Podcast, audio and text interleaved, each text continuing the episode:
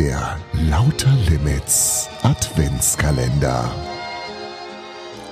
Am Mittwoch, den 18. Dezember. Schönen guten Morgen. Früher habe ich immer gesagt Adventskalender. Adventskalender. Heute weiß ich. Es heißt anders. Schön, dass du da bist. Heute ist der ähm, 18. Dezember. Heute ist der Backkekse-Tag ich brauche gar nicht mehr selber zu backen. Ich habe Menschen, die backen für mich äh, Kekse, zum Beispiel Berliner Brot. Vielen Dank, Steffi, dafür. Und wenn du zu Hause auch Plätzchen zu viel hast, zum Beispiel Vanillekipferl, freue ich mich gerne darüber.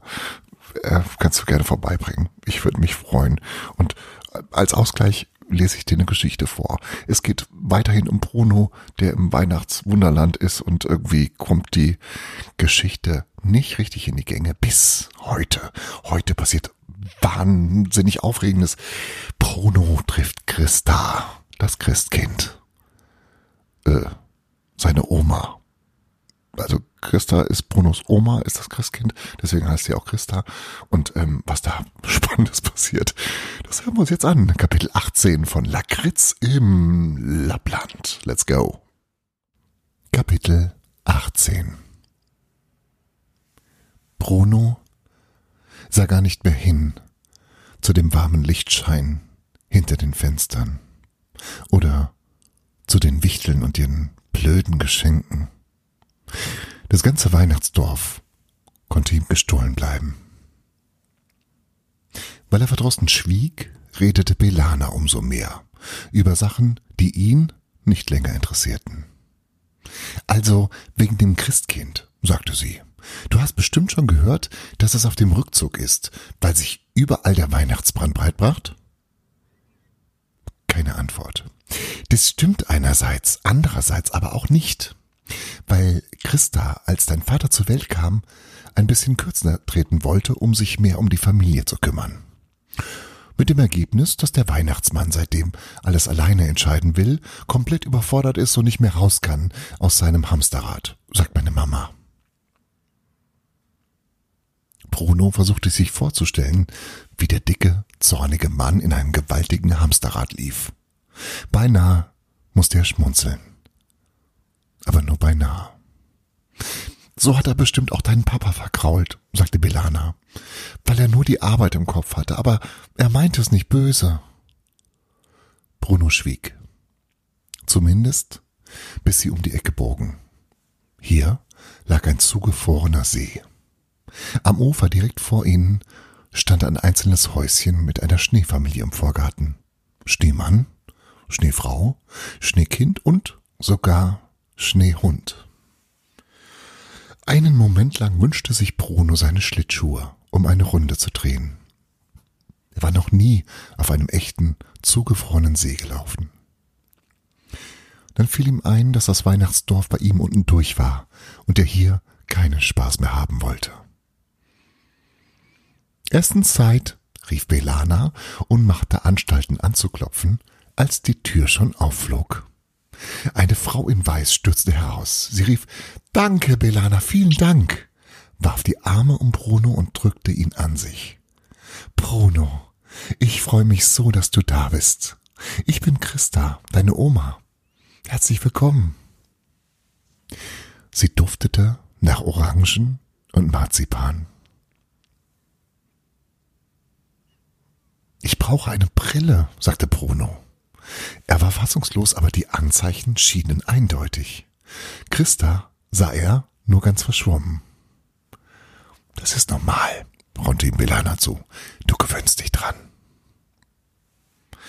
Inzwischen saßen die beiden, satt, zufrieden und müde in Christas Küche. In der Ecke bollerte der Ofen. Ein Leibgericht nach dem anderen hatte Christa für Bruno aufgefahren.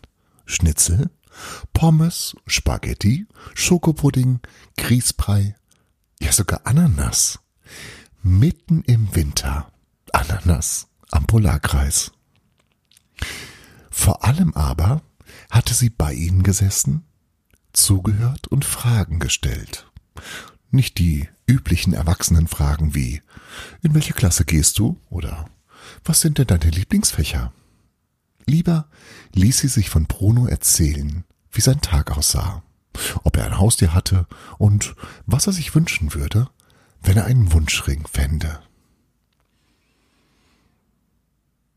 Dass ich mir immer wünschen darf, was ich will und dass das keinem anderen schadet, sagte er.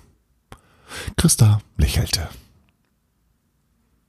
Belana sollte übrigens recht behalten. Brunos Augen gewöhnten sich langsam an den goldenen Schein, der Christa umgab, und er konnte seine Oma immer besser erkennen.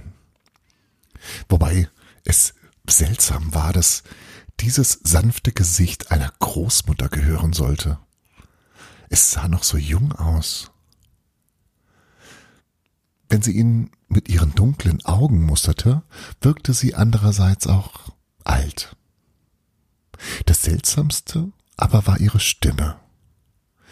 Zunächst glaubte Bruno an einen Zufall. Während Christa sprach, klingelte irgendwo ein feines Glöckchen. Dann wurde ihm klar, das Glöckchen gehörte zu ihrer Stimme. Ein bisschen müde macht es ihn, dieses Glöckchen. Oder vielleicht das viele Essen? Er geht herzhaft. Bruno, möchtest du dich ein bisschen hinlegen? fragte Christa. Es war doch bestimmt ein aufregender Tag bei uns im Weihnachtsdorf. Er hat sich das Weihnachtsdorf noch gar nicht richtig angeguckt.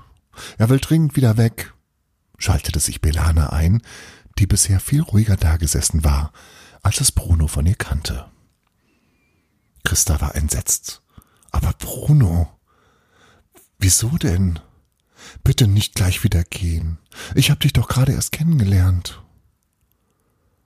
Bruno wurde rot. Hatte Christa etwa Tränen in den Augen? Ich, ja, ich kann auch meinen Papa nicht so lange allein lassen, weil, weil, ach, das war so kompliziert zu erklären. Sonst ist er so lang alleine. Das verstehe ich sehr gut, Bruno, sagte seine Oma leise. Geht es deinem Vater? Ist er glücklich? Hat er Freunde? Erzählt er dir manchmal von uns? Nein, nie. Das war Bruno einfach so rausgerutscht und er bereute es sofort. Oh, sagte Christa, stand auf und drehte sich weg. Es wurde ganz still im Raum.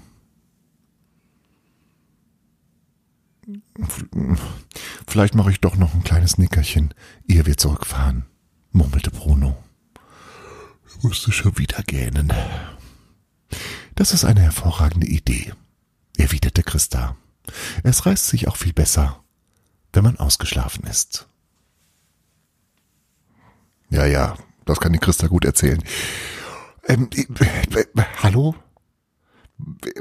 Jetzt trifft er erstmal seine Großmutter und äh, die macht ihm Schnitzel und Spaghetti. Wer will das denn alles erstmal? Stimmt da mit dem Bruno nicht? Also irgendwie wird das ständig rausgezögert, oder? Hm. Egal.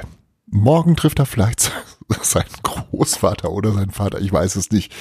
Äh, es kann nicht mehr so lange dauern. Wir haben schon den 18. Ähm, Dezember und irgendwann muss er seinen Vater, also seinen Großvater treffen. Also spätestens am 24.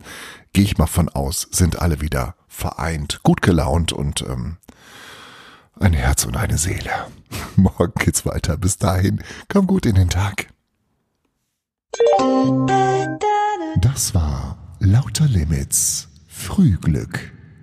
Und nicht vergessen, jeder Tag ist eine neue Chance, das zu tun, was du möchtest. Friedrich Schiller. Morgen früh, wenn Gott will, wirst du wieder